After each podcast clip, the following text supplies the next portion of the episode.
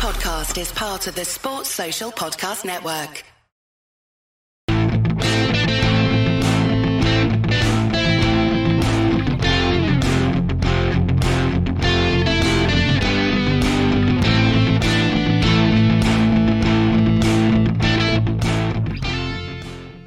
Hello, good evening, and welcome to Kop and Talking Talking Talking Talking Talking Kop on a Sunday. Uh, I've just read a message here on the on the on the live chat, and it says, "Lads, I've had red and brown sauce on a burger tonight. Total game changer. What the fuck?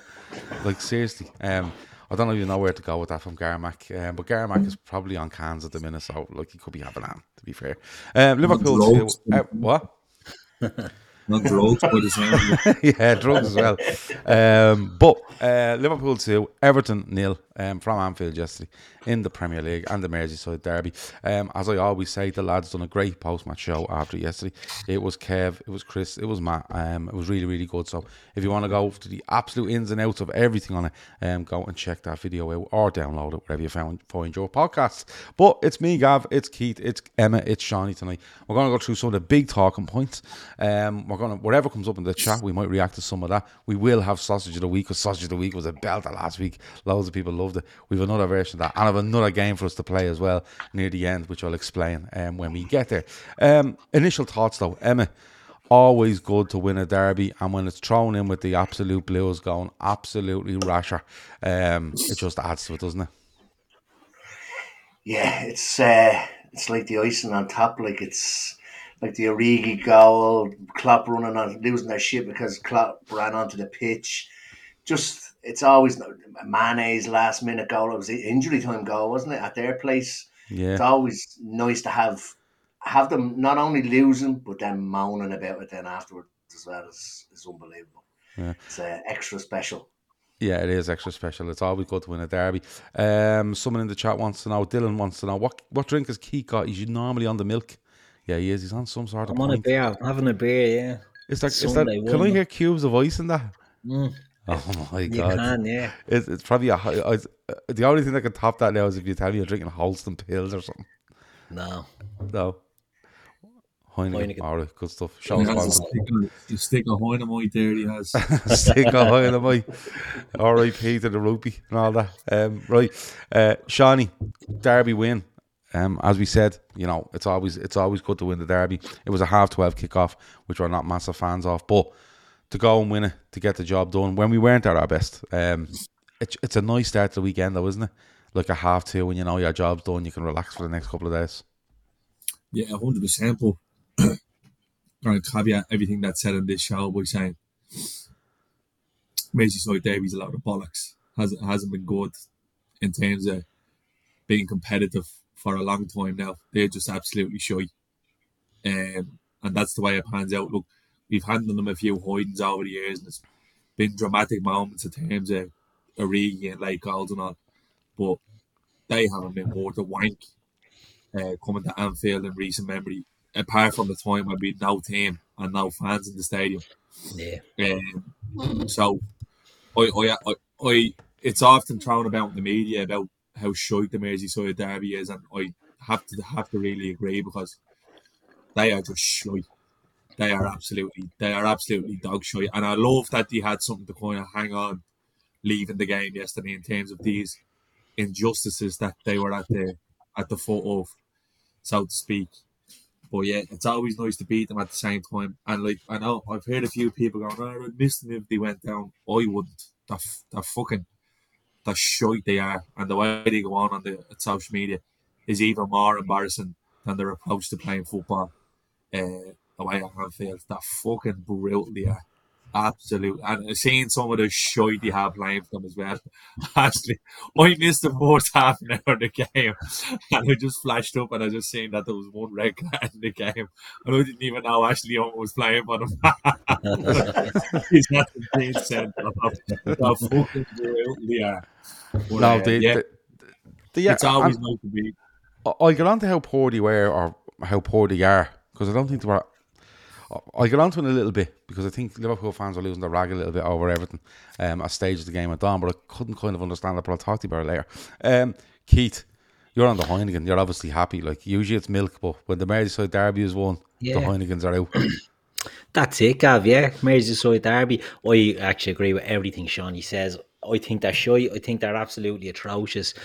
They they cling on to being a big club, and it they remind me of Aston Villa a few years ago, where they just keep circling the drain, circling the drain, and then they drop. Now this year they're lucky. There's a lot of shite in that league. I think they might be safe, but it's a matter of time if and when they're gone. Um, and I won't miss them either. And it's it's a funny thing, like we're all Irish.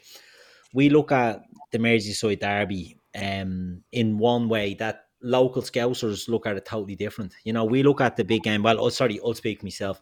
I look at the big rivalry with Liverpool with Manchester United because over in Dublin, it's all Manchester United fans. Do you know what I mean? That's the one that I always look at and say that's your biggest rival. The Merseyside derby over the last few years is just like a little, you know, a little rub them on the head and send them on their way.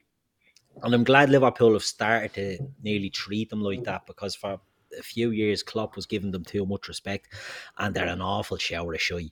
They are absolute dirtbox, that crowd. And I agree with Shawnee as well. I'm glad that they had a little chink of blade and, injustice to go out of their way. They didn't really, do you know what I mean? But they feel they do. And it's absolutely hilarious. We're going to talk about it and talk about some of the reaction to some of the incidents. But my Jesus, they're an awful small club, and you see some of their fans saying they're proud of their performance and how it took refereeing corruption to to deprive them of any points at Anfield. You're looking and you're saying, "Will you ever stop?" So yeah, I love them. I think they're great, great bunch of lads. Can't wait till they're gone, but while they're here, we might as well take advantage of them.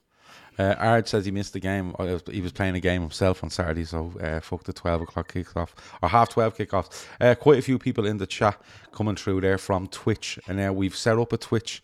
You can watch all the shows on Twitch, and I, I would advise you to download the Twitch app or go onto your desktop and go to Twitch log yourself in, sign up, whatever it might be, search Talking Kop, because as time moves on, I think we're going to move more and more shows over there. Um, so there will be shows that will go onto Twitch and won't be on YouTube. So um, I would suggest doing that so you don't miss anything. But don't worry, when we start doing that, we will let you know. Um, we've let people know about 20 times that we're changing the name of this channel. We've explained why we changed the name of this channel, and still today I get you change the name of the channel so people don't actually watch.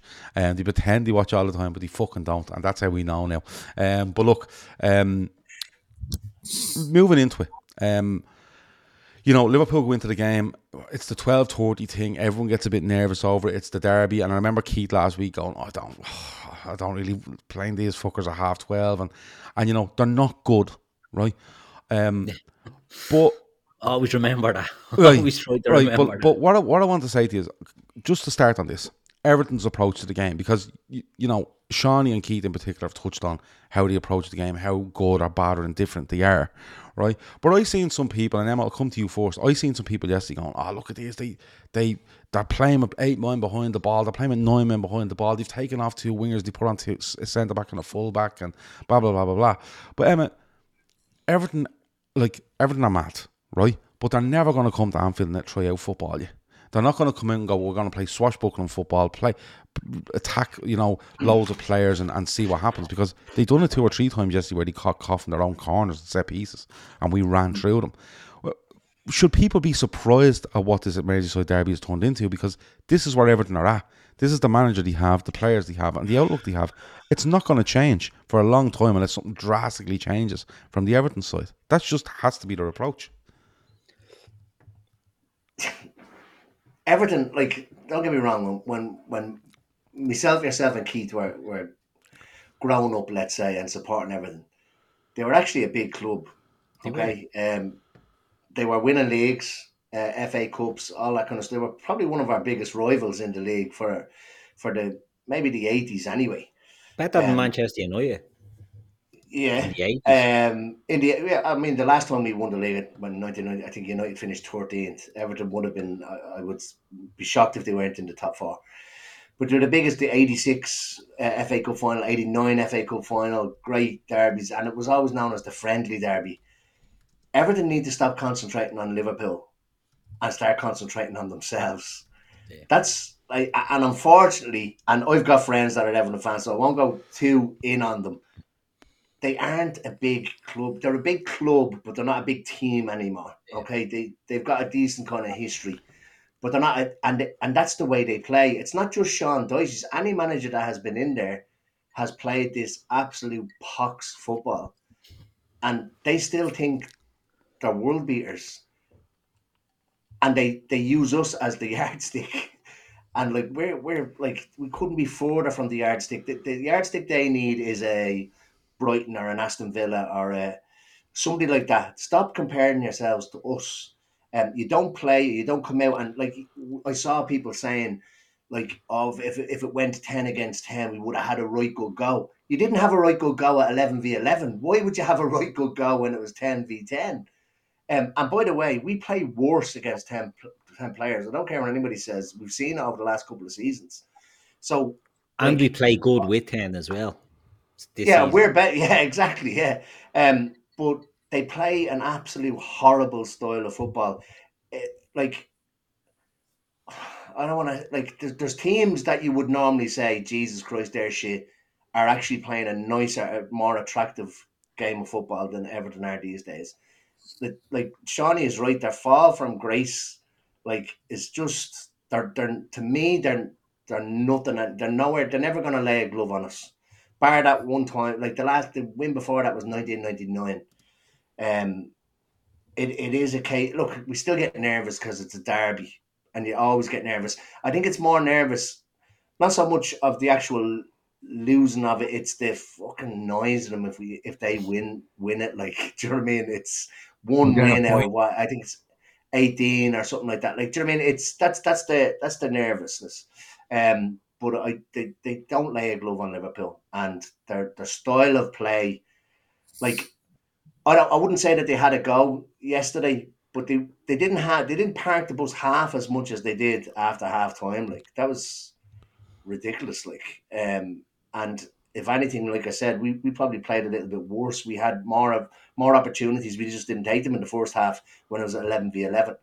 Um, but yeah, it's absolute paltry football. Like uh, it's it's horrible to look at. They don't like they don't have the they, they don't have one decent player. Like even D- You see, Dominic I. Calvert-Lewin was good for about four weeks, about four years ago, and that was it.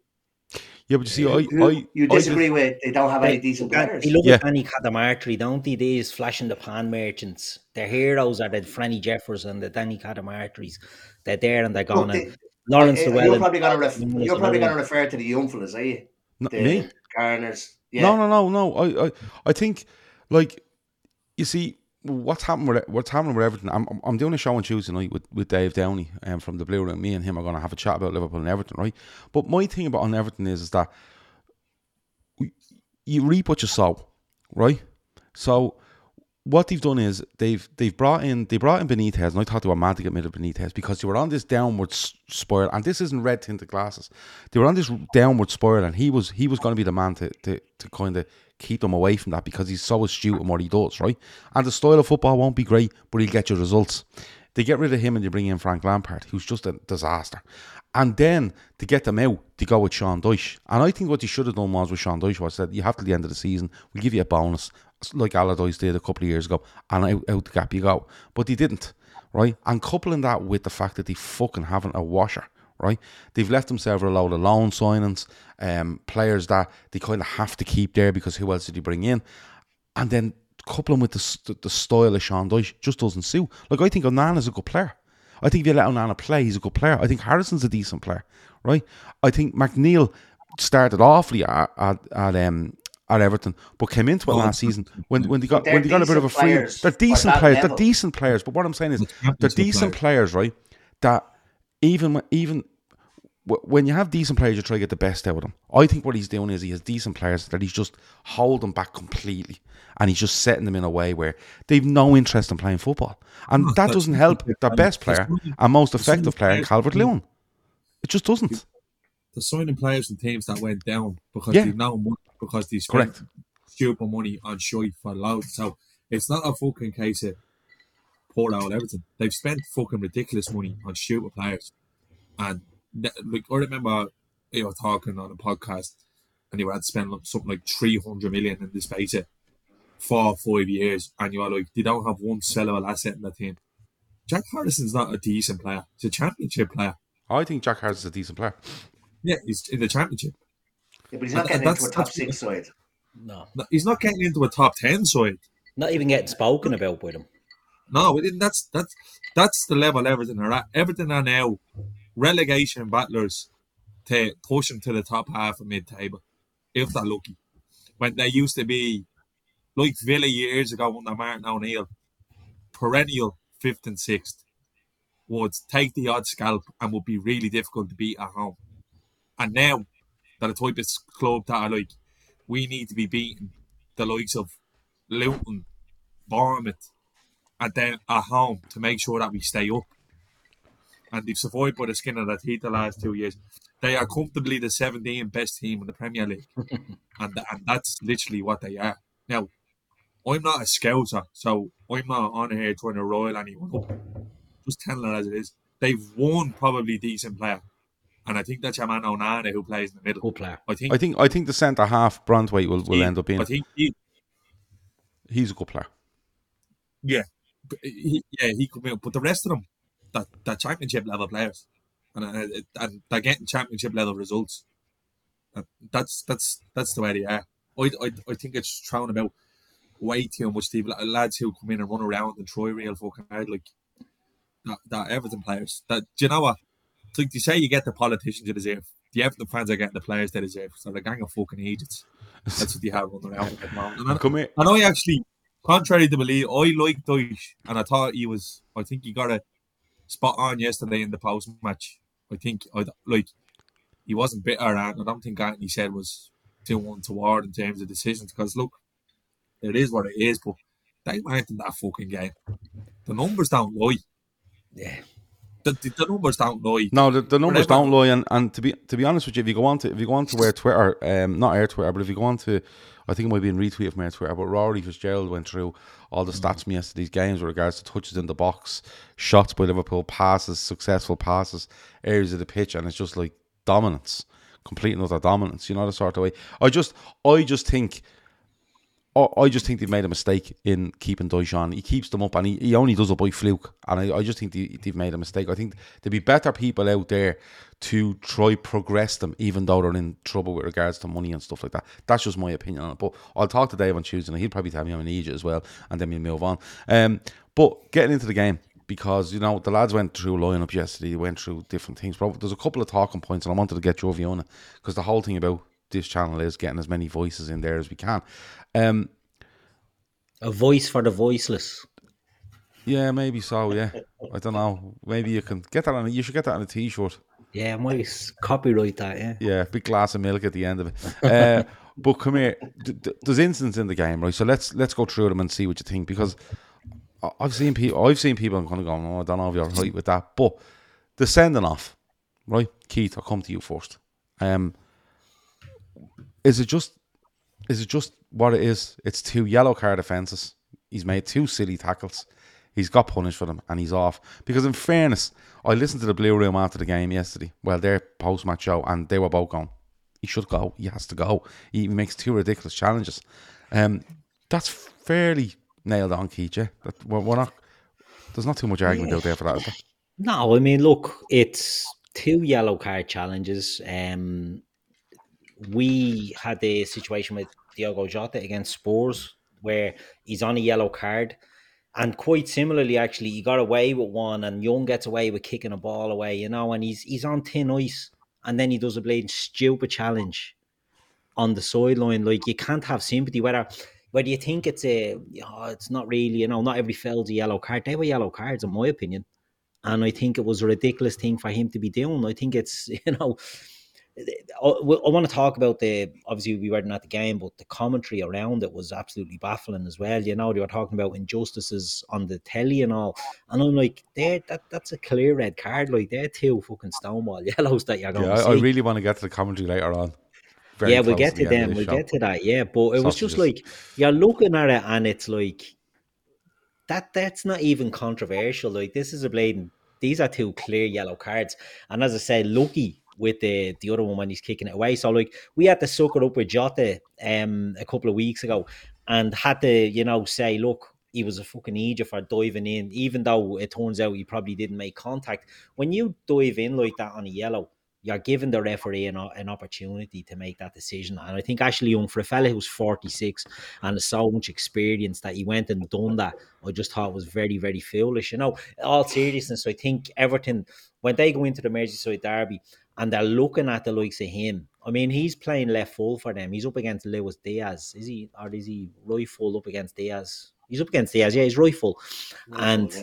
you're looking at him and he's the, he's an old fucker him you know what I mean and I know he can be a bit wily and he's done a job before on on Maui, I think in, when he played for Man United Yeah. But that's that's years ago you know what I mean that that's absolutely bleeding yonks ago that he was doing that and I just think when you go in there with him he's in there for his experience his nous and his bit of know-how and he played like uh, you know one of these absolute rash head cases that you'd see in games before that just don't have a clue they can't they can't read the tone or the temperature of the game and they just fly in doing stupid things. That's why he was like in that game, and I just thought he was stupid and he brought it on himself. Um, I, I think. Does anybody want to stand? Does anybody want to tell me that Ashley Young shouldn't go yesterday? No, no, happy. Okay. Um, bag. moving on then, because you know you you have you have that you have that second booking, and he goes before half time, and then the next thing to happen is um uh, the next well the next talking point I'm going to bring up is the penalty.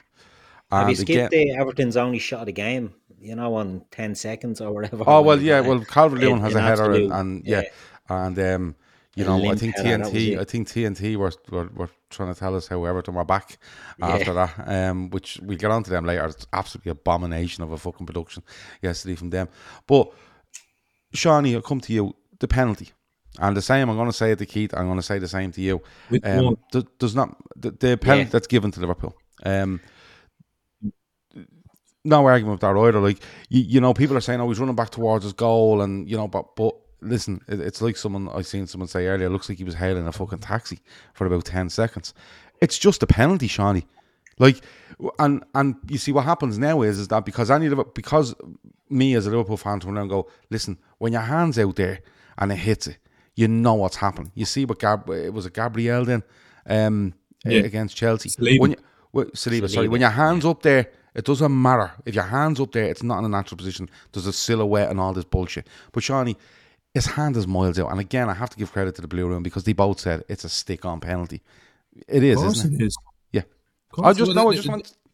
if if one thing that's been consistent so far, it's that if the hand is in an unnatural position and the ball directly hits the hand without touching another part of the body previous, then it's a penalty. Yeah. That's being given. Yeah, and sorry, it's funny you say that because they were bringing up the Van re- Dijk against Brighton one where they hit his Exactly. leg and goes up. Yeah, And That came out with Toy. That's. Yeah. That's the way I'm leading it. Like they're going by a screenshot that doesn't give context as to how it's gotten to there. Now, Yeah. I was out watching the Arsenal game yesterday, and I'm thinking, does the ball come off Saliba's face and hit him in the hand, and is that harsh? But how many of these have we like? Uni- United saying against Spurs that the one wasn't given, and it should have been given, and then Arsenal get one at home to Spurs for the exact same thing. And then people are whinging saying, How come United didn't get that penalty? But then when it happens to Liverpool, it's not a penalty. Because what can the player do? It's not like I disagree with it.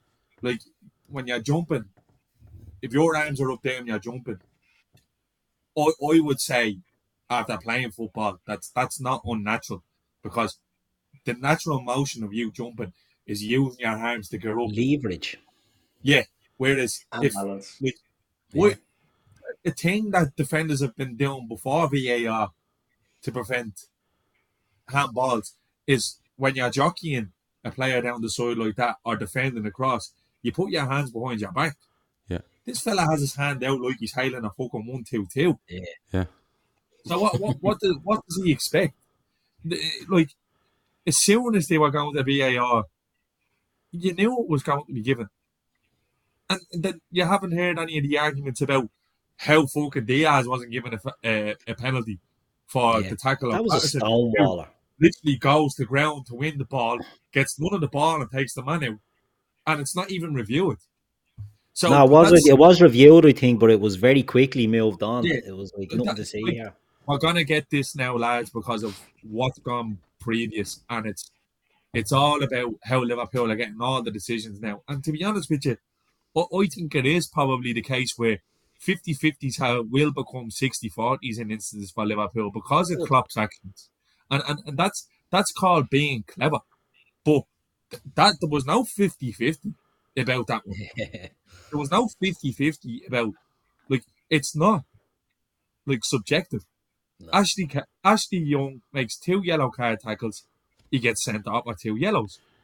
Michael Keane, his hand is in an unnatural position when the ball's come across the box and the ball clearly hits him on the hand without deflection. That's a penalty. That's a penalty. And, and But his hand is not even out, Shawnee. The hand, he's it's like he's pointing. He has his hand It's- out, it's- out, out, and it it's like, literally a discussion. it's shouldn't even be a discussion. And listen back to the fucking. I, I agree with you, Gav. Abomination at that commentary team was yesterday. I actually thought. I, I was thinking, is that Rio Ferdinand and Cowcombs? The fella can hardly string a fucking. There was about sentence. four of them. It, Yeah. it, it, it, it was. It was like the no mics left in the studio, and he went, "Listen, there's an extra couple of mics in the Yeah, they there. were Just all hop going on." off the mics like it was a bleeding bottle They of were uh, kind of Yeah, powder it's like the around last there. week John They Player were Blue. They were all taking drags of it. It Like, was mad. it- it's it- it's it's absolutely fucking ridiculous to say um, it, it wasn't a penalty or there was even any discussion around it. It's fucking ridiculous. It's it's yeah, a you joke. see, you see, you're gonna get this like uh, uh, the Saliba one for me was like, wow. I, I, I the only thing I would say is that it, I didn't know if the header was going on target, and that's maybe what's influenced him. I don't know if it was. But Saliba's going for a header, and like, um, I think it was Neville kept going on about it. Then going, look, they're both jumping, look how high their elbows are and stuff like that. And I get that. It's just that one is a bit. That one's very close. Like that's two lads up in the air, you know, and going for headers, and you have to up that high. That's instantaneous. This one was like from a good few yards away, but his arm was out here for no reason. You know the sort of way, and that's the rule of the game. And and like I hear Everton fans and other fans of other clubs and people going, "Oh, look what they're getting," and I'm like, "What, what are you talking about? Like, you, are we going to keep going back to the fact that the PGMOL and and VAR and all the boys a couple of weeks ago made a complete hames of something?" And have absolutely admitted that he made a ha- and there's video and audio footage of said, you know, hams And we're gonna we're gonna keep comparing this now to every decision that's made because the next one I want to go on to, Emma, is uh, Konaté should walk as well. Konaté gets a booking for a silly foul for me, right? Stupid foul. Gets a booking, right? Now, the Everton fans are arguing that Tsimikas should have been booked persistent fouling and stuff like that. And maybe they have a point. And that again comes back to the quality of refereeing.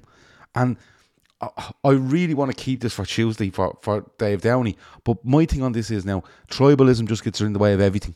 And it's all selective now as to when you don't like referees and when you do like them. And this week you're appalled, and next week you're telling people to get on with it. And, you know, that's where it is. But, Emma, Ibou, Ibou Konaté should walk yesterday.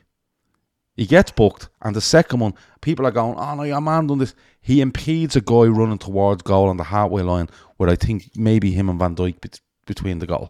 He should go, Emma. We get absolutely get away with that one. I I don't think so. I've seen them be I've seen them being given, but not it's a like yellow the, card. unfortunate, Fuck them, no the, red the- card. the no unfortunate thing is is right, and we we're now living in a society, a football society, where every tackle is a yellow card. Apparently, it's not. That is a yellow can be a- card, though.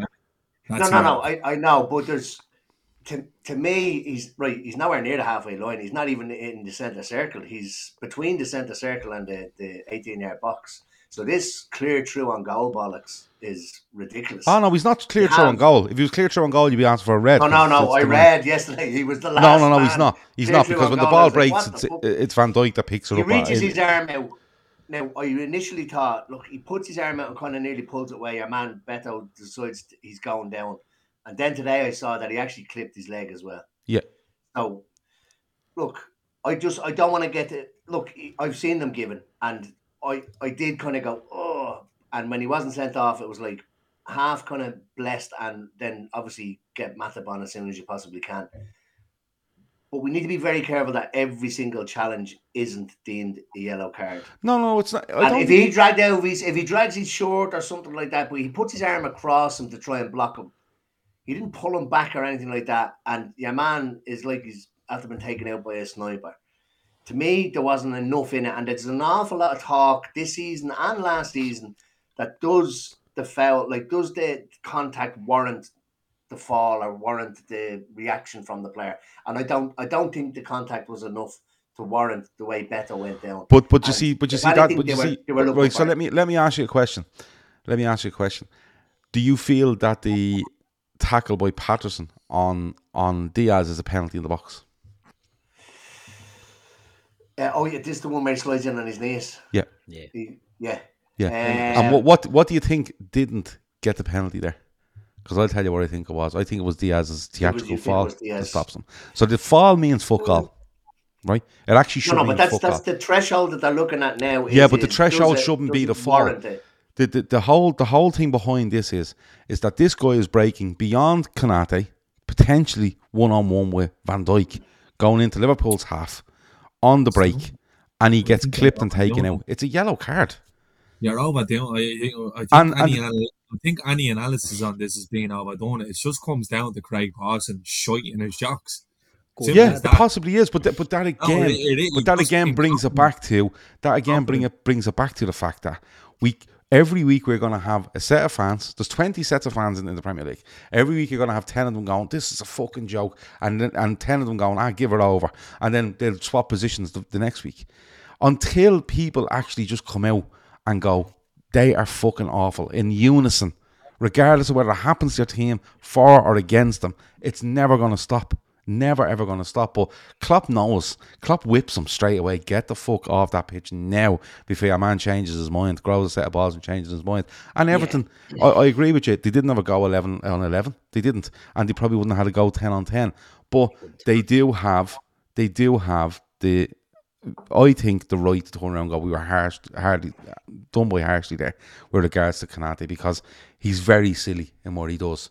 Um, we get the goal. I want to talk about Mo Salah because I thought Mykolenko was brilliant against him yesterday. Um, and I thought Branthwaite at centre half was excellent as well. And we'll get on to some Liverpool players as well in a bit. But the goals, because, and, and Keith, I'll come to you. Like, he's not in the game. Let's talk about Salah because there's more records broken again. Yes, I think he equals or goes ahead of Gerrard and Dalglish for Anfield goals. He's in his first nine league games. He's seven goals and four assists or five assists, but he's not in the game yesterday. Um, and pops up with a penalty, pops up at the end, and this is why you just leave him on the pitch, isn't it? Yeah, um, yeah, it is. I thought he was terrible yesterday, um, and I think he's been like that in games. And you're right, leaving him on there, you saw the benefit of it because he gets we get the penalty, and like in my head, I'm like, oh, Salah's gonna take this, and I'm always sort of a little bit blade and scutchy when Salah gets a penalty because he's he's hit and miss on them, and we've said it before. The run that gives us blade and gives me heartburn when he's running up to take a penalty, but you know he, he does it, and he, he's a big game player. It's a Merseyside derby. He does it. He gets comes off the pitch with two goals after not having a great performance, and I do agree with you. I think Mykolenko played very well, in and I thought Branthwaite played very well. But that's what Mo Salah gives you. You know, this fella is a bleeding phenomenal, phenomenal footballer. And you see the stuff that he has to go on off the pitch, you know, the criticism he got during the week for a message he sends out. And the pressure that does beyond this fella's shoulders. And he seems to love the bit of pressure. Um, he loves breaking records. He loves he loves doing the digits. Um, as you say, take overtaking Dalglish and Gerrard, you know, like that's the sort of stuff that he thrives on and he comes off that pitch yesterday with two goals. Um, and I didn't think he was great at all. Look, it's one of them, isn't it? It's it's hard sometimes when you're playing against a parked bus, and as the game goes on, so they get the the red card, the lashing defenders on then, and they're going to go back for the second half. You've got the likes of Branthwaite over that side, who is a good player, um, and it was difficult for him to to get involved. But I think Liverpool subs did help. I thought I don't know if we're going to come on to them individually. I thought Harvey Elliott was brilliant when he came on. Yeah, I I think going to go on Harvey Elliott is constantly getting that ball quickly into Mo's feet. And the more the game is going on, Mo is getting that bit more into it because when it comes to the second goal, it's not an easy finish for the second goal. No, it looks like it's a tap in or whatever. The way his body shape is, he gets it, he scores brilliant. But I think he's getting a lot of ball throughout that game that I think Elliott really starts feeding it into him, feeding it into him. And as the game goes on, while he's not doing much with it, I think he's getting that bit more of a feel for that. And I think, yeah, I think he, he didn't play great, but he gets two goals, and that's Mo Salah for you. It's more, it's not the Mo Salah we've been used to. He's been very creative or he's been clinical, you know what I mean? And this was just a very much a, a throwback to, you know, the old players that you'd have when they're not doing that in a game. You know, back in the 90s, you'd have fucking forwards that are just there to score goals. Can't think of any of them off the top of my head, but you know, these just tap ins or whatever to get two goals. That's that's what he was like the other day. But yeah, we'll take it.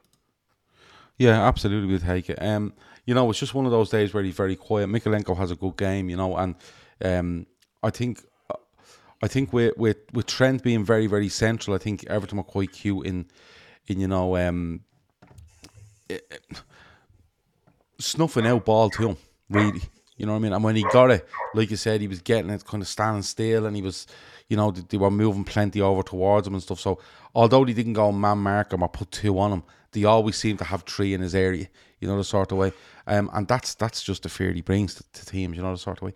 Um, I want to talk about a couple of players. Um, Emma, I'll come to you because Shawnee is shown on screen here. We're showing that he's not fully in, so I'll just leave it for one second with Shawnee. Emma, um, Virgil van Dijk. I thought he was excellent yesterday. Um, Yeah. done everything he needed to do, won his battles. Sorry, just he gets that he get that header in the fourth minute, but other than that, wins his battles. He's not afraid to put out a play when he needs to. Um, he's calm. He's he's he's marshalling people, and and it kind of felt a bit like you know what, this was a kind of watershed moment in a captaincy, if you know what I mean. Uh, the fourth Merseyside derby at Anfield as captain, proper you know club captain. I thought he was excellent yesterday. Not back to his absolute best, but I thought he was excellent. Yeah, no, he was. Um, I won't say that he was back to his best either, but he had that kind of um, like a swagger about him, or it was it was kind of a calmness about him. Been a little bit panicky, I think, um, in his kind of uh, off spell. Um, I wouldn't have. It wasn't my first pick for captain. Um, I thought that it might distract him a little bit, and the responsibility of the armband kind of take away from his game. But um, yeah, I think you're right in saying that. Like yesterday, he kind of um, you could see him as yeah, yeah, definitely he's our captain now. Um, it's just even like his interactions with Klopp. He's always had good interactions with Klopp. Um, after the game, but you can kind of see that they're nearly like a, a team. One is on the pitch, one is off the pitch. Um, but it was a big, big day yesterday for uh, Van Dijk. And look, the, his first game was against Everton for the club. Um, but uh, he had that kind of a swagger about him yesterday, and it was back kind of like a forward, absolutely breaking their neck to try and get to a ball, and Virgil's just kind of strolling to it and passing it back to Alisson. Um, yeah, I don't want to don't want to heap loads of praise on him because he has had games where he's looked absolutely excellent, and then the next game he looks absolutely tragic. So, um, it was a good game from him yesterday and a, a, good performance as captain. Yeah, Shawnee, can you hear us? Okay. Yeah, he's mu- you're muted for some We can't reason. We're going to try sort that out. We're going to try keep working on that. Um, Keith, moving into midfield, and I want to kind of take them as a tree. McAllister, Szoboszlai, um, Gravenberch. I thought McAllister was very much improved from the last time we seen him after an international break. Szoboszlai came into the game um, as as it went on for me, and um, like really started hitting the stride. I thought from sixty onwards, and Gravenberch plays what was a sixty odd minutes, um, and I thought he looked excellent for the sixty minutes. So take it away on them three. Yeah, look, I, I, I'll start with Gravenberch because I think he was absolutely brilliant. And you're seeing a player there. We bring we bring him in, and we were linked with him a couple of years ago, and he was, you know, golden boy mentions all over the place when he's at Ajax, and he goes to Bayern Munich. And at the time, I remember thinking it's probably not the best move because you've got um, Joshua Kimmich and you've got uh, Leon Goretzka in there. It's a hard two players to break into, you know, and the other players that it was just a bit of a logjam, and he, he was never able to break into that team. But there was always a player in there. Now, what the cameos we're seeing from him is looks like he's feeling his way in, and I think he's starting to look a really, really good player that we have. He's big, he's rangy, he's he's not afraid to get stuck in. He's a good passer of the ball. He wins a lot of balls uh, in that midfield. You know, in the tight spaces, he's going in, he's getting the ball, he's moving out there, and I think we're seeing a player that will have a big impact for us now. I think McAllister as the six, I'm not a fan of. I think he's the thing that's annoying me with McAllister at the six is he's giving a lot of ball away, easy ball that he shouldn't be. And when you watch him in other games, I think you know I watch him for Argentina and he's punching holes in teams all over the place from a deep position, and he's able to slide. But for Liverpool, this, I don't know if he's overthinking it a little bit, and he's he's maybe trying to do too much, but he's given, and it's the same yesterday, but I think he's grown into all the games. So by the time the second goal comes, I know that's at the end of the game, his pass to release Nunez is a brilliant ball. So he's doing well. And Szoboszlai, Szoboszlai is just very fast, isn't he? You know, you don't realise how fast he is, and then you're watching him playing. You don't think you're looking at a fella who's six foot one, six foot two, big passer of the ball, smacking the shot, and you don't expect him to be as quick as he is. So that trio, I'm excited for. I think if we see McAllister further up the pitch, will be a benefit. And if you think of like Curtis Jones in there, the midfield is starting to really, really take shape. You know, for the fact that we've rebuilt it nearly in one summer. And I was critical of Schmadtke, I have to say at the start. Um, oh, what are we doing? What are we doing? We're missing out on on Caicedo. What's the oh Romeo Lavia, blah blah blah. I like what we've done. All right. Um,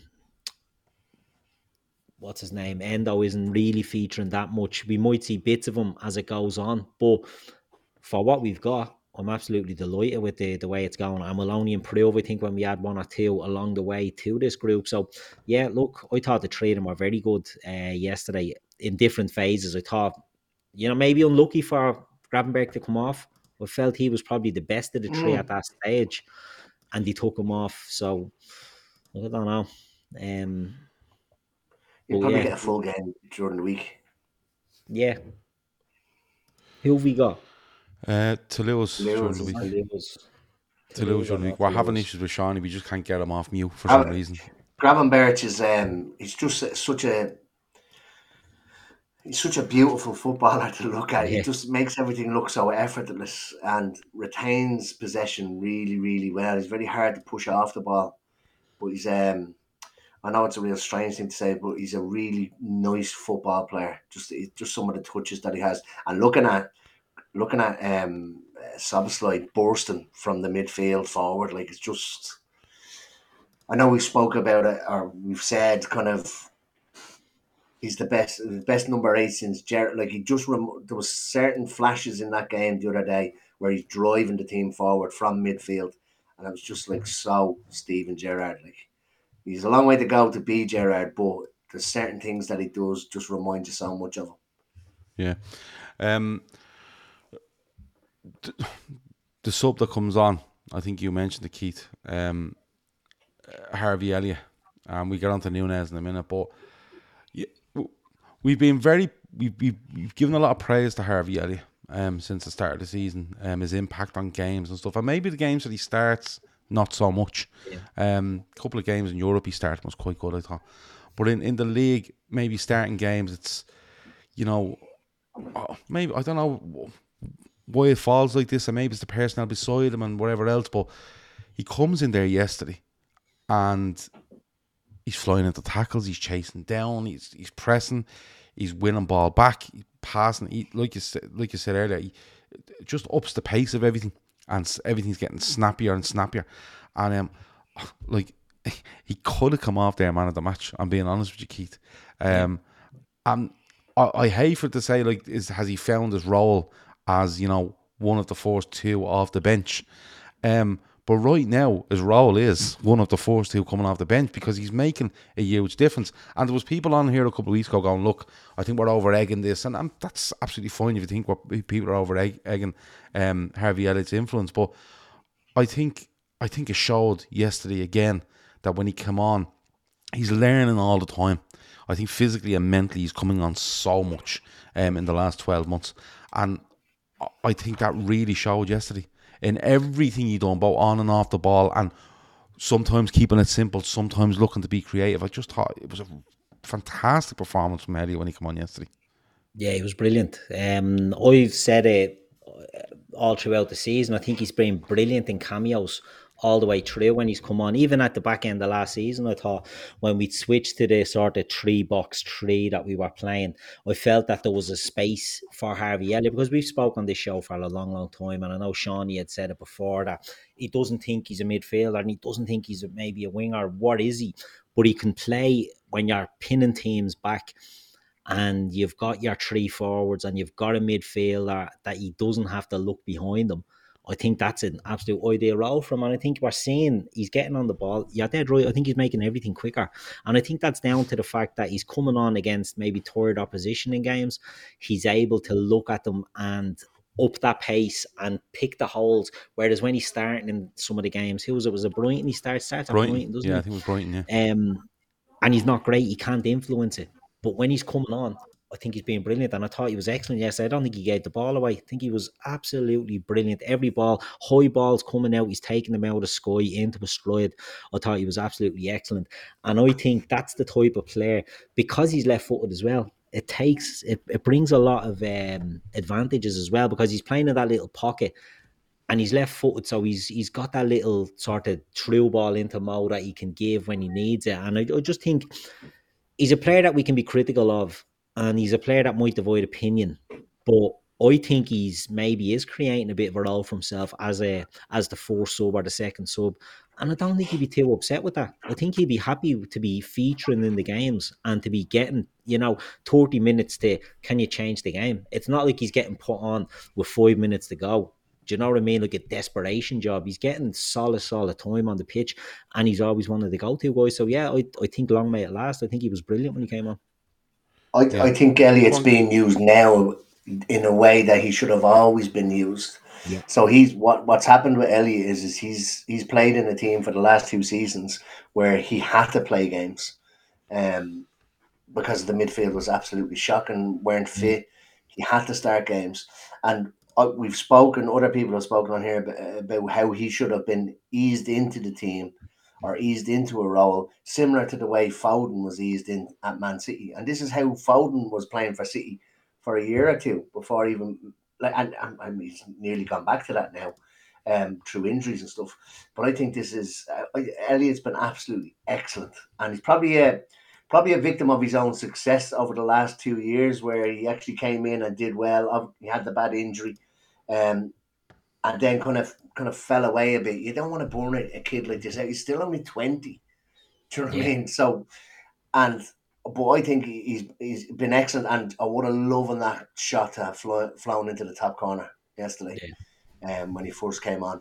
Um, but yeah, this is I think this is the ideal, and it's this is not me saying that in three years' time I think that Elliott should still be coming on with half an hour left. I think he will eventually work his way into the team, and it's good now that he has time and we have players that will allow him these little cameos and to build up his confidence and to and to find his place in the team. I know there's been in the comments and we've spoken on the show before about where does he actually fit into the team.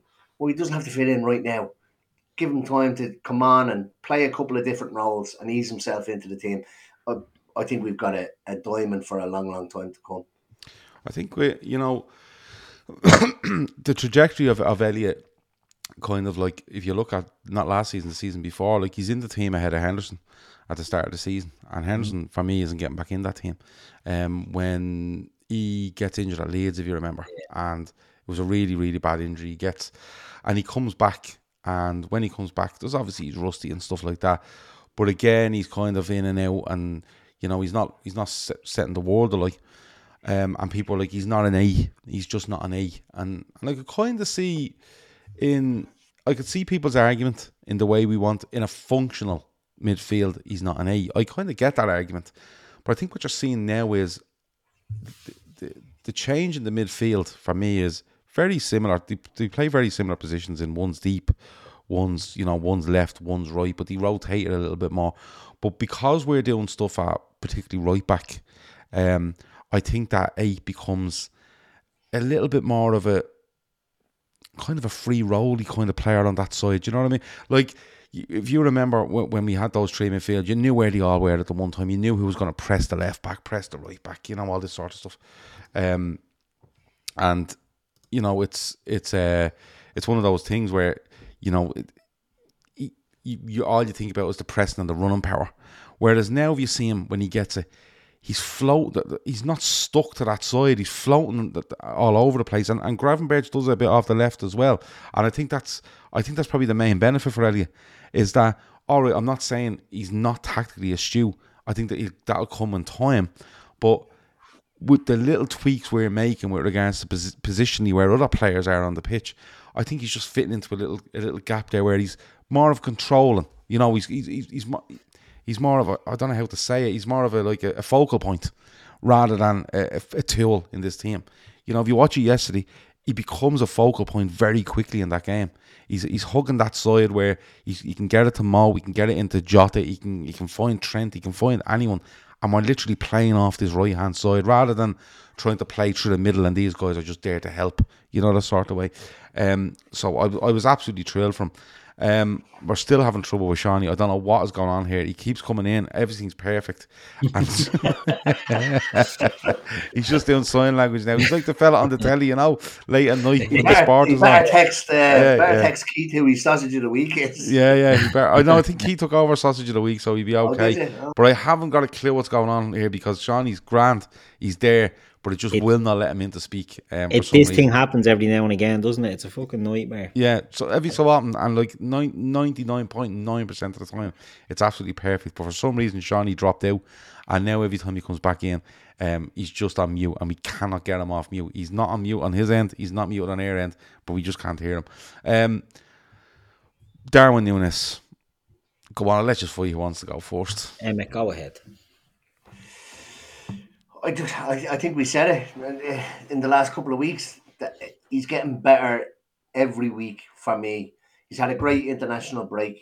Um, it'd be very easy for him to come back or Klopp to say, right, go on and continue on your form. But he doesn't. He gives him a bit of a break. I know he had a bit of a cramp towards the end of his second international uh, game. But like his his overall link up play and team play is like night and day compared to what it was last year. Even even the goal, right, the second goal. If this is if that's this time last year, he's he's swinging a leg at that, and it's probably going into Rose head or he's dragging it wide. But his his link up play, like his his, his one and two touch football is is worlds apart from where it was last year, and it, even the ball into to Salah is like nearly perfection.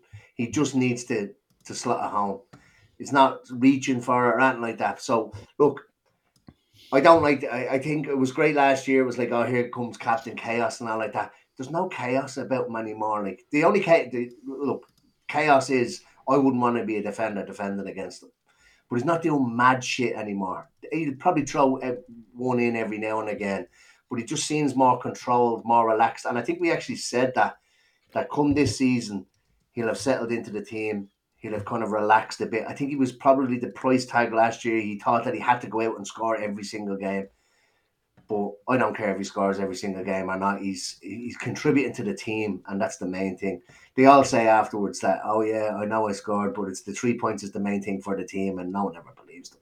But for me, uh, the fact that he's contributing to the team is is the is the big point for me with Núñez. And like I said, he's he has that. Un, there's kind of an understanding now between not only him and Mo, but I think it's him and Mo is where it's most strongest. But um, yeah, he's he's settled down. He's kind of calmed down a bit, and um, it's good to see. Jono says there that Darwin was coming off uh, high after uh, destroying Brazil by himself. I didn't see that game, or anybody that did see it or seeing highlights raved about him. Um, Shawnee and Keith included, and there were two of the lads that were talking about it during the week. Kev was another one. Um, but the thing is, like you, you talk about calming down, and and uh, people there saying, "Oh, I do, like, they love the madness as well from him." But the funny thing is, the madness was running through there and just gliding by a fella and smashing with his left foot and hitting the fucking twenty yards wide, or you know that was part of the madness where I was like, he's fucking off his rocker, isn't he? Um, But now you're seeing like I think he's six assists for Liverpool. They're all to Mo Salah. Uh, I think I read I read today. You know, you see that yesterday. It would have been very easy, and I think I think the lad said it on the post match show yesterday. If six months ago, a year ago, Darwin gets that through the middle of the pitch and he's just running straight at that centre half and he's going, I'm just shifting this boy you at some stage. I'm going to bleed and smash it at the near post or do something mad. But he doesn't. He belts down the pitch to know he's clear of everyone, slows himself down, attracts the centre half who's going, Is he actually going to run me here? And just slips it to, to Salah and he scores. And I think they've played him very well this season. I think Klopp was very cute at the start of the season to say, Look, Darwin's absolutely fine. There's things we're still working on him with. Um, he's had a couple of niggly injuries. We're working on him in certain positions, certain things that we want him to do. And when he gets to it, he'd be absolutely fine. He wasn't calling them out. He wasn't throwing them under the bus. He was basically saying, relax. Don't be putting this fellow under pressure. It's up. It's our decision to have him where we have him, and we'll work on it. And I think we're like Keith. I think we're seeing the benefits massively from this fella now because not only like I listen to uh, like uh, there's very few football podcasts I listen to. The Blue Room was one because I like them. They're very honest Everton fans, and I love the Villa podcast uh, with Conan and his brother, right? And after the game, they played at Anfield, they turned around and said, "This isn't fucking fair, this fella." Like he's like a thoroughbred racehorse running at you, and he scores goals. Do you know the sort of way? And Keith, that's the benefit. We're starting to see he's not just a fella that runs in behind. He's not just a fella that wants to do you a pace. He's starting to link up now. He's starting to see other players. He's starting to see, you know, he's starting to see the game that extra second quicker, which is helping the likes of well, particularly Mo Salah. And I, I I'm loving this progression from him because I think as the season goes on, if he starts to knock himself up one percent, one percent, one percent on on these different attributes, the goals will come as well, and teams will be shit scared of him, not just for the pace, but for everything else he can bring to you. You know, when it comes into his feet, they're not going to think, "I'll just stop him from running," because he's playing passes now as well. I just think I just think he played him brilliantly, Keith. They have, and um, Escapado 007 says there Bielsa's helped Darwin immensely, and I agree with that. I think Bielsa has has helped as well. Obviously, Klopp is the main one, but the thing I always look at with Darwin, and we've spoke about it before, you know, he progresses every time. He breaks in at Penarol, he's he scores a couple of goals, then he bangs. Goes to Almeria, bangs straight away. Only one year there, does well. Goes to Benfica, poor four season bang second season, comes to us, poor four season, and even the poor four season, he done decent enough numbers for the, the minutes he's mm. on the pitch. But the way the season progresses, he sort of getting more out and out of the team. And you know, you're looking at it and people are worrying because you see then the the you know, he's taking the chances, he's missing the easy ones, he's not making the right decisions. One thing about Darwin is, and I think this is a credit to our scouting team, he's not a fucking idiot do you know what I mean? Like he's so mentally tough. And I've said this about him all along. Watch when he misses. His head never drops. His shoulders never bleed and sag. He laughs and he bleed jokes about it and he go and he might miss the next one. But he knows he's confident in his ability that he is going to bang at some stage. He gets it. That he'll adapt to the uh, the Premier League, he'll adapt to England, but he also has to adapt to Liverpool because he comes into us last season and we have a big, big drop off. You know, it's not said enough the impact that has on him.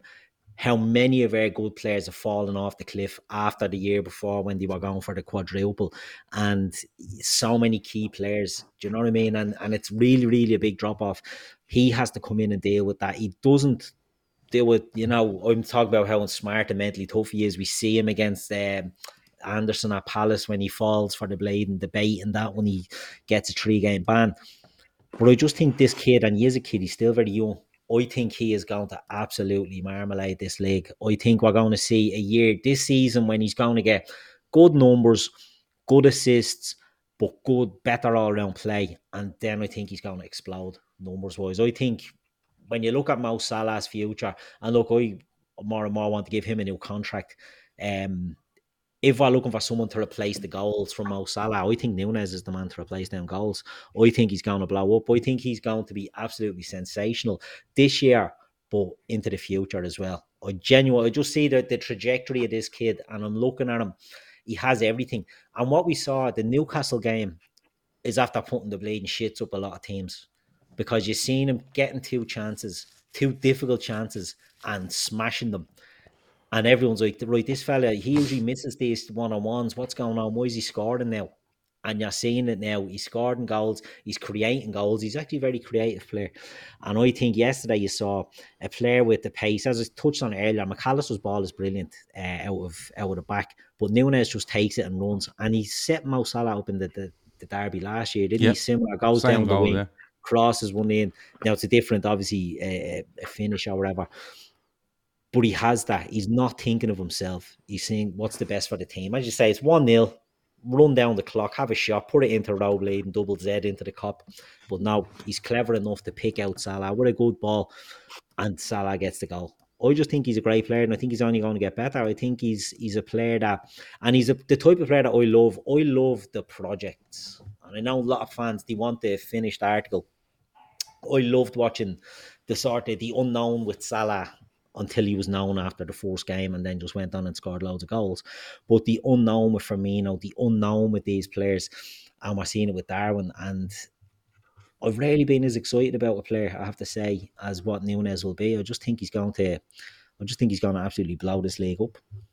I think um I think you know, like I don't know how many goals he has this season. He's, he's quite a few. Um, but the assists and stuff adding to the game, I think, is brilliant. And I think, you know, people will be clamoring for, you know, are clamoring for, you know, oh, he has to get twenty five by the end of the season. I don't know. I think, I think if if Darwin comes off this season between fifteen and twenty goals with probably, you know, five to ten assists, you're kind of going, that's that's progression again. And and it kind of leads me into the question on screen. And I just want to ask you quickly because we're running out of time. But Ravinder says, Love you boys, best show out there for the football, the banter, great insight. Big up to Shawnee, he's a big fan of Shawnee's. Uh, Shawnee fucked off. Um, no, he didn't. There was, there was an issue. Uh, do you think we have a chance to lift the league title? Um, and you know, I, I can get I can get this positive. I can get right behind it. To be honest with you, you know, if it means we're, we're all on the cans every week and Liverpool are flying, like who, you know, who uh, I'm I'm there. I'm forced. You know, I'm the I'm the inspector on the bus. You know, letting you on without a ticket. You know what I mean? There's no problem. But it kind of brings in kind of double edged one. And Emma, I'll come to you first because I'm getting this sense, and I'm not getting this sense. It's actually right in front of you when you listen to, to manager and players, but this is an this is this is like a Liverpool 2.0, a Klopp 2.0 starting to take shape, and so many have, have commented on Klopp looking rejuvenated, and you know he's there's a pep in his step, there's a spring to him. Um, Van Dijk is is out there talking about the difference in outlook and the and the new lads coming in and the injection he brought in and the future and things feels different and stuff like that. But are you getting that massive vibe, or is it a bit too early to make that judgment? No, I no, absolutely getting that vibe. Um, I'm fully on board with it. Um, there is there's something different about Klopp.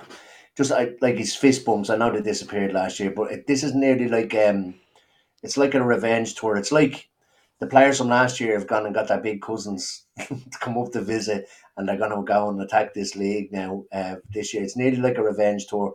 The players that we brought in, I think, have been perfect. The fact that Quansah has probably saved us forty or fifty million, because I wouldn't feel uncomfortable. It probably well, I probably feel uncomfortable now with Tsimikas and him there.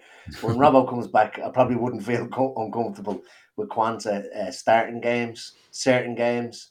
Um, there's there's something different. There's a good feel about the place. Last year there was a bad feel about the place. Results, what's going on behind the scenes. It was just a complete and utter mess. Everything seems to be running rather smoothly at the moment, and to be what a point, isn't it, behind top? Well, Yeah. depending on how tomorrow goes, um, we're right where we want to be. Um, right in amongst them. We're not in fifth, sixth, seventh. Do you know I mean? Kind of four or five points behind. You're you're right there, thereabouts. And we've seen already this season. We've gone behind in games, and we have that kind of like mentality to come back. Um, we probably didn't have that last year. We conceded one last year. We probably conceded another, and then everybody gives up, even fans is included, team included.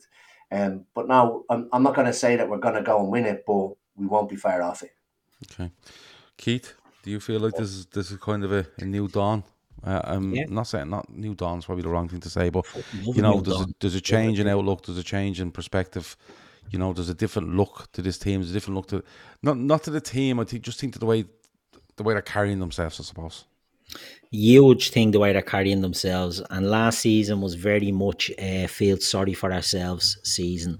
As I said, a lot of players fell off a cliff, and that impacted Darwin. I felt, you know, was settling in period. And I'm talking about Trent. I'm talking about Virgil. I'm talking about Henderson. I'm talking about Fabinho.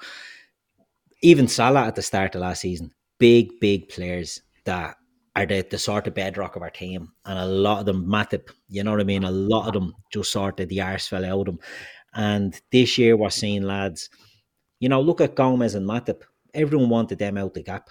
And we're seeing players that while the fitness and touch wood, the fitness is always the big question with them.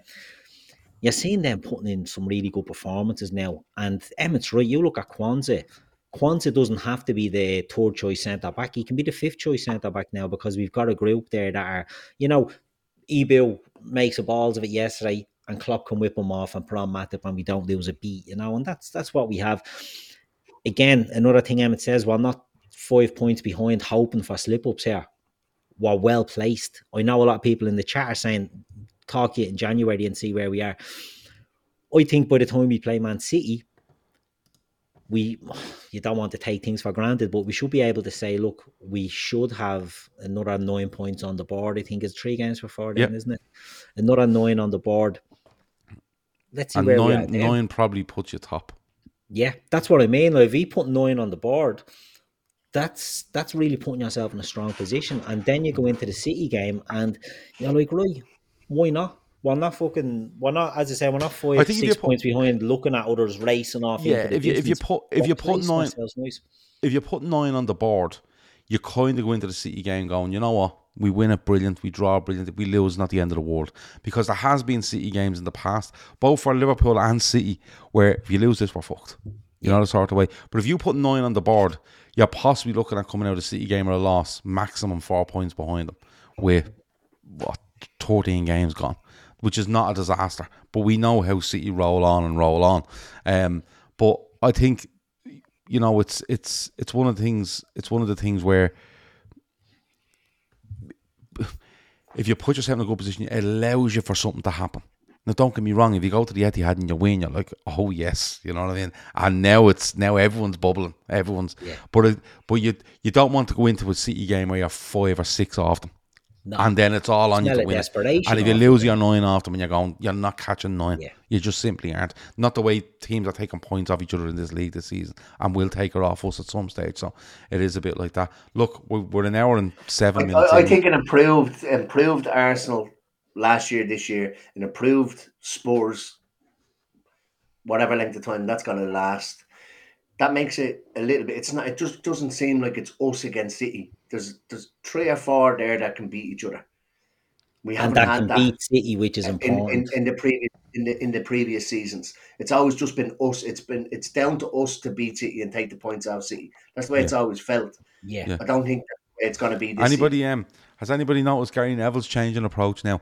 Because when Man City was against Liverpool, it was all Man City, Man City, Man City, and now he thinks Arsenal are the fucking are the you know the Yeah. saving grace of all this, and he's absolutely willing Arsenal to win games. Oh, he loves Um, Arsenal, so, doesn't he? so because yeah, because if, if he loves them. Arsenal and Arsenal wins, it means he doesn't have to support City, even though he's been supporting City for the last five years.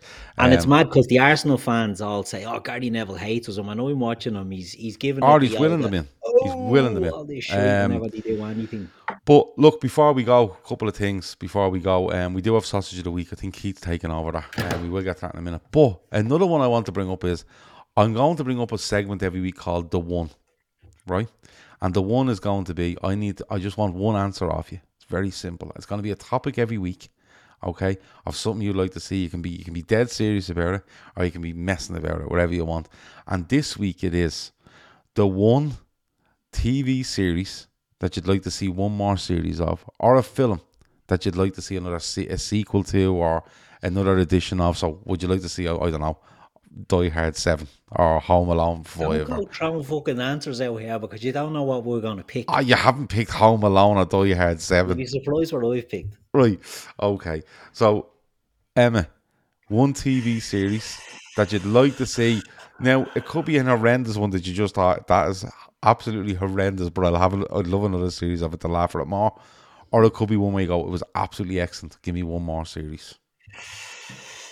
I'll, I'll give you a series and a film. So Oh, the series, the series that like it was, I thought long and hard. I was up the north today and uh, listening uh, on the way down. I was kind of thinking about it, and I think the one series that I would have loved to have another series of is Fawlty Towers.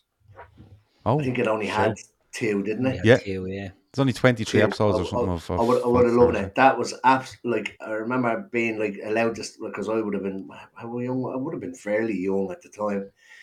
I was allowed to stay up and watch it or whatever, and I just always found it absolutely hilarious. And I just thought when it was gone, it was like it's like John Cleese. I think is unbelievable. He's brilliant. Um, and I just would have loved to see another another series of that. The other one was Only Fools and Horses, but they've kind of had kind of they've come Ah, yeah, no, they've like done enough ten that. years later. They've done like enough that. of that. Uh, the film I would like to see is, and it's a film, and every time I watch it, I always think, I wonder what they did after.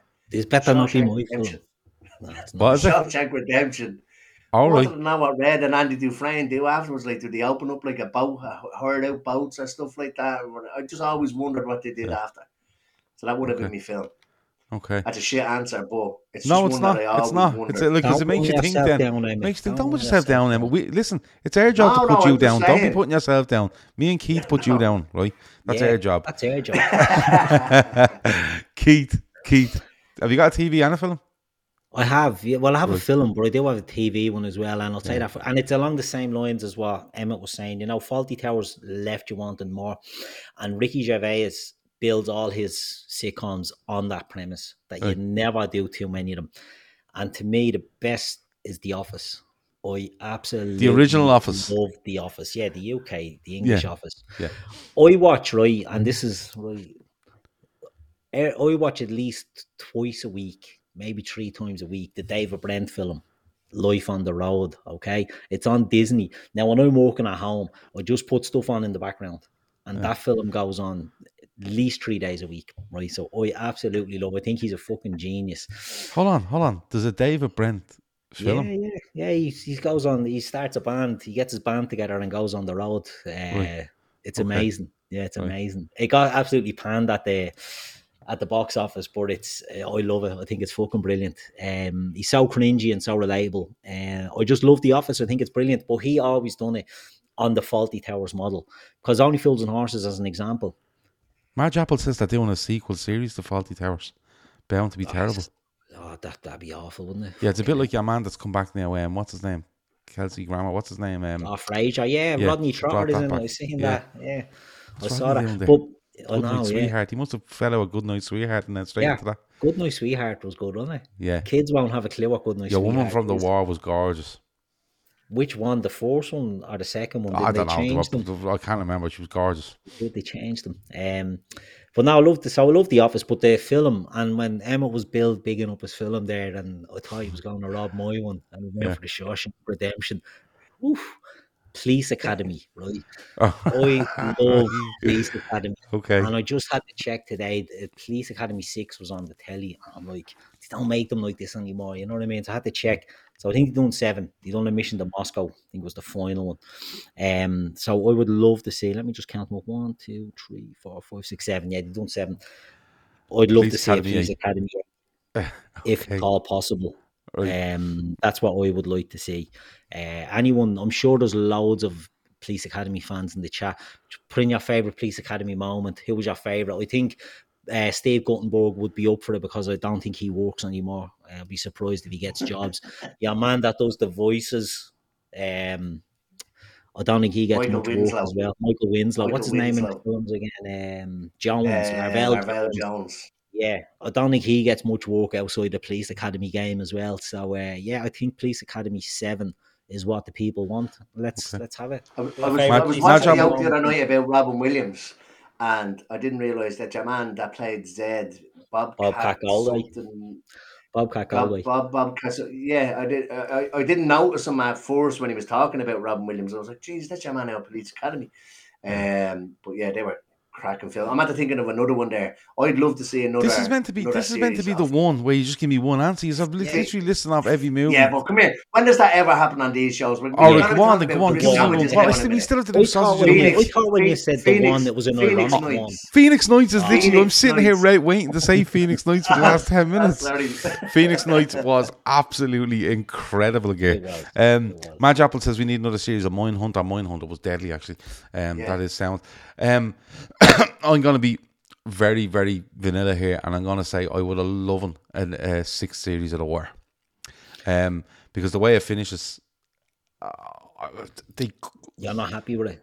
not not no. I think it's I think it's one of the best bits of television ever. Um, the Wire. Um, and Sopranos, there's an argument around Sopranos. Tony gets shot. What happens in other series? But then again, I like the kind of bit of mystery behind that. But the Wire, I think uh, they could have come back and literally done a series as nearly where they now kind of series. You know, the sort of way, or a one off or a movie, you know, where you kind of see where they are. Another way Breaking Bad done a movie and you kind of knew what happened to them all. I think something on them along them lines. movie wise, I'm not arsed. Um, just they make enough of them. To be fair, like th- there's just fucking films coming out of our ears every day of the week, um, newly released. But um, the Short Redemption is a good show. Um, As I is dunno. Police Academy. Police Academy, yeah. I, I don't know. Maybe um maybe something like a, a sequel to Trading Places. Maybe that's being made already. I don't know. I like Trading Places. I like Um, trading places, yeah. Yeah, Love trading something- places. So there you go.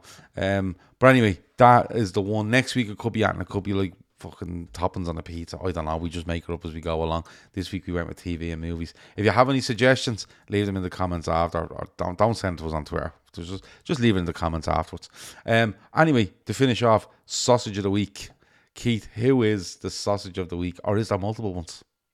Gavin, there is multiple sausages Yes. of the week. Lovely. now, there's not thousands of them, hundreds No. of thousands of them like there was last week when Shawnee highlighted the the insatiable thirst of the Qatardi mafia um, in Manchester.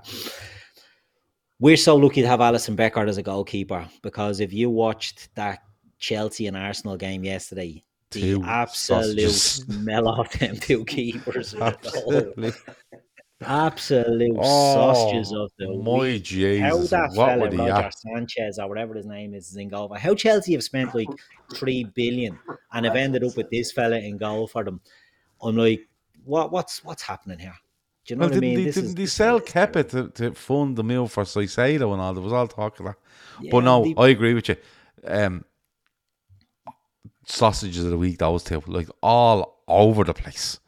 Like your man gets chipped from the wing, right? Yeah. And then to me, I'm not happy enough with that. Turns around and starts passing the ball into the middle of the pitch.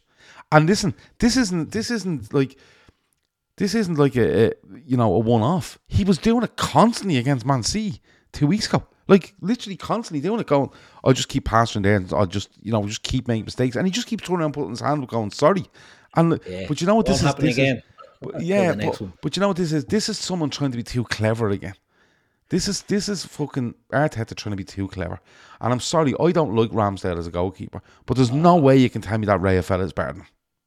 Ah, he is. He's not. Lonsdale is shy. Ramsdale is a better goalkeeper for Ar- what Arsenal want to do. He simply is. He's not. He Lonsdale is one. When he was told right that we're going to rotate the goalkeepers, I think he thought he meant with him and Raya, but it turns out it means with him and the bleeding reserve keeper because Raya has played every fucking minute since he's come in there. Arteta wants a certain type of keeper. Lonsdale can't do it. He is no good with the ball. As we saw Harry Rams, listen, Harry Ramsdale, Harry Ramsdale, right? Lonsdale. He, he's fucking. He's. I'm telling you now. He's. He is. He was absolutely fine. There's no issues with No, him. You, you cannot turn around to me and you can't turn around to me and say, "Do you know what's wrong at Arsenal? The goalkeeper." It's simply not true. It's simply not true. This is this prick trying to be too clever again. It's and and then the, the, the Chelsea stuff is just bananas. Well, that Like, funny. like even that chance for Nketiah at the end, he swings a foot around, and your man just kind of jumps in the air as if to go. That could be going watches in. it. That could be going in. I'm not even going to try to jump for it. That just could be going in. Emma, um, sausages of the week. You happy with that? Oh, sausages yeah. of the week. No, I'm happy with that. Yeah. Yeah. We'll just have the two sausages this week. Yeah, they're a- absolutely shocking. Like absolutely shocking. Like it was like it's like they've never played in a big game before. just in there. I look, I, I don't, I don't, I don't know which is the lesser of two evils between Raya and Ramsdale. I think they're both. Ra- Raya, pro- I would say Raya probably is the better. I'll say shot stopper. Yeah, Um, than Ramsdale. Ramsdale does it for the cameras. He's a good Um, camera his saver. position, yeah, R- Ramsdale's positioning can be a bit shit as well in terms of um one on ones and stuff like that. But um, I think Arteta's tried to be too clever. Uh, Arteta's probably tried to pep it a bit. You know, pep with his pep fucking magic head on him, trying to do these mad Big things. magic and Lego I think head, That's yeah. why he's. Yeah, I think that's why he's. Uh, I think that's why he's tried there, and it's it's backfired massively. And Keith's right. How much have Chelsea spent on goalkeepers? Much was kept at sixty-seven, wasn't he? He was- Kepa, he was more than Alisson, wasn't he? He broke the record. Didn't He broke the record later? days It was a after couple us. of- two two days after or something, and then Mendy they paid a big whack for as well, and now neither of them are there. Are there. Like it's, we know more than anybody that that's one of your most important positions on the on the pitch is a goalkeeper, and I think both of these teams have got it massively wrong. So Yeah. Even Yeah. with Sanchez, he played in creams and Ketia or Jesus, is it? He flies out to Yeah. punch one. yeah, it gets could have nowhere easily been a near it. penalty. Yeah. Absolutely bleeding blames. And we had Onana, another bleeding chancer, another gangster playing in goal for a big team, doing that against Wolves when he's just not even looking, just going out and flattening players. I think, like, we look at Alice. I just- I just- fucking lucky to have them. I just couldn't. I just couldn't get over what I was watching there yesterday. Like, l- l- like the Arsenal giving away the penalty, right? The Chelsea score, but then he's chipped from the wing. Yeah. But I'm not giving Mudryk any credit on that. No, no, Mudryk takes no as well. credit. Mudryk is looking to get Sterling in at the back post. Yeah. But he's chipping the wing and he's miles away from getting near it. Like Yeah. miles away. Right? Miles away. And then he just and then the gas thing is the ball comes to him and he shows the, the camera behind the goal. And there's no way he's getting the ball to the Arsenal player. Like there's literally the Chelsea player is standing in front of the Arsenal player and he tries to play him. And now he makes amends, he gets down, he kind of blocks it, right? And he gets up as if, yeah, sorry about that. And that's the thing for me. So blase, yeah, sorry about that. You know what I mean? Like, uh, whatever. And it's nearly like, I'm not getting dropped here. Like, the manager's made his decision. I'm fucking, I'm grand here. Do you know the sort of way? And then, That's the Joe Hart mentality, isn't it? Oh, I've made a bollocks of that. I'll front up. And it's good. Onana done it a couple of weeks ago, and the United fans were all like, "Yeah, at least he's admitting to it." Yeah, like, but, but it's, it's, it's it's it's fucking mad. And then and then like uh, someone says Kepa went on loan. They haven't sold him. Yeah, no, they they they, they wanted his wages off the bill. Sorry, you're right much there. Um, but but then the other fella at the other end, like the other fella at the other end, right? When the ball comes to him, he has a couple of options. And he decides he wants to play a 40 yard pass along the ground to not the centre half, not the midfielder, the midfielder beyond that. You know what I mean? And Royce just now, in fairness. Royce nearly misses it, but it's a good, it, it's a good goal from that distance. But you're looking at them going, what are these fellas at? What are they seeing? You know what I mean? And uh, and as much as I hate Gary Neville, he was making the point when he played City. He's like, good goalkeepers like Alisson, Ederson, they have a picture in their mind before the ball even gets to them. And this fella doesn't have the picture. Yeah. This fella is picking up the camera off the table at the wedding. You know the ones you have to fucking take all the photos and leave it back. the- The right, yeah, yeah, and he's fucking getting them developed down in, in the chemist. That's what he's doing. He's miles off it. Do you know what I mean? And I just like Shawnee said it was earlier, sausage of the week. Any suggestions? And I was like, them two straight away. So the sausages of the week are the Chelsea and the Arsenal goalkeeper. Lash Arteta in there if you want, because I don't mind. Um, Yeah. Throw Onana in as well. He did his best to dive out of the way of Rhian Brewster's shot yesterday. Yeah. But Yeah, it, that's it is true. Like goalkeepers at these big teams, and they're all trying to chase, you know, the game changer in goal. All of them, every fucking one of them. Spurs bring in your man as well. Um, Vic- what's it, Vicario? Was it? Yeah. And I'm not sold on He's him. He's done all right. okay. He's He's, done done all all right, right, but I'm not sold on him. I, I think he, I'm expecting him to drop a bollock at some stage as well, because I just don't trust him until he sees. it's You know, But, the, but look, but they Yeah, all they yeah. all drop a bollock, Alisson included. They all drop a bollock, right? Yeah, but it's what- Alisson how included. react but it's to how react. Now, your man Raya has literally spent 180 minutes at Arsenal in his last two games, going on like a fucking idiot, right? Yeah. And just keeps putting his hand up, and Arteta's going, "Yeah, don't worry about it," because I've, like when I seen that going on yesterday, I said to myself, "They definitely alienated Harry Ramsdale." Right? They've definitely ha- are, you know what I mean? They've definitely alienated him here somehow. Now he was missing yesterday because his wife had a child, so that's you know the conspiracy theories went out the window. Like Emma That's told what me, like Emma yesterday. I said, I said Harry Ramsdale isn't even on the bench, and he went, "Oh, there's talk of a move to United," and I was like, "Oh, Emma, you're reading through it Somebody was again." talking about it the other night. And, And I was uh, one of the lads then on, on one of our channels. Only Yeah, yeah. with you. Um, but look, we better But run. I am an, an absolute sucker for Oh, you're a fake fiend for a Twitter rumor. Absolute fiend you are. Yeah, Um, fairness, but he um, does like it. He does like it. before we go, um, Ah, before we go on the goalkeepers, right? Would yeah. any of them get in? Would you take any of them ahead of Caoimhín Kelleher as your number two? No, no, Lonsdale, Raya, Sanchez, Onana, fucking the Chelsea other No. Serbian lad that they bought. None No. of them.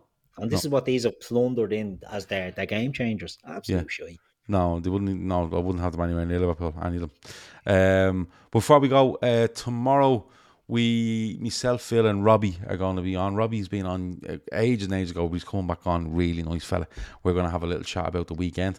Um, that's Yeah, Monday. Robbie. Robbie's a blading globetrotter, isn't he? Yeah, Robbie's Robbie's always on the move, but we we have got him for tomorrow. Um, Wednesday we're recording a preview for Toulouse, which you will get on your audio feed, and we're also talking about the big Premier League moments of the weekend, uh, live from 10 p.m. Uh, Thursday we'll be doing a post-match show after the game in the Europa League. Friday we won't be here. Saturday we won't be here, but Sunday we will have two shows following Nottingham Forest. Um, anything else before we go, Emma? no, all good. All All good. Happy days. Uh, Keith, anything else before we go? No, no. Um, poor old Shawnee didn't have a didn't have the best of nights tonight with the old technology, which No, is a shame because he loves sausage of the week. You Yeah. know, it's it's It's a big thing from, uh, but what we're going to do is. when we're, when we're finished here, I'm going to actually get the lads to leave the studio and try come back in and see if there's an issue with them coming back in, and then I can actually post um at the issue to the software company we use, and they're very good. They'll sort it out ASAP. So if you've been watching on YouTube, thanks very much. If you've been watching on Twitch, which loads of people seem to be, or a couple of people seem to be, thanks very much. Go now, log in to Twitch, sign up, whatever you need to do on your phone, on your desktop, wherever it might be. Search Talking Kop, follow us on there because there will be shows in the future that will be going out on Twitch and only on Twitch. So please go and do it because I don't want to listen to people going, You never told us this. I'm literally telling you now. I'm literally telling you.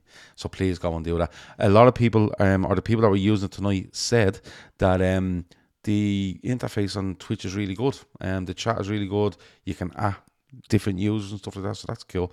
Um, so go and check it out. It's very easy to use. It's basically the same as going onto a YouTube app. You just hit Twitch, go into who you're following, here on Talking Kop, and you will find us. And when we go live, you'll know about it. Um, what's the music choice this week, Keith? Quick, give me a song, give me a band, give me I don't know a no. I've, listen to. I've sort of fallen back. I've been listening to a lot of Pink Floyd. Gav, do you like Pink right. Floyd? Yeah, I'm, I'm, I'm, Floyd. Yeah. Um, I think I know on to one of their songs. One of now, well then get on to Animals. Listen to Animals. That's the album. It's only five songs, but they go on for about fifteen minutes each. Great. Half-assed to it. attempt an album. Let's be honest. Yeah, great. Pink Floyd. Got the five songs and went. That's that's enough. Good luck. We're out of here. Yeah. Uh, loads of people are um, loads of people are happy um, that we're on Twitch and happy with the show tonight. So that's great. Uh, so we'll look. We will talk to you next Sunday. Um, on Talking Kop Sunday. Thanks to Emma. Thanks to Shawnee, who we will sort. We'll make sure he's okay. And we'll talk to Keith as well next week. That's it. Talk to you in a bit. Over now.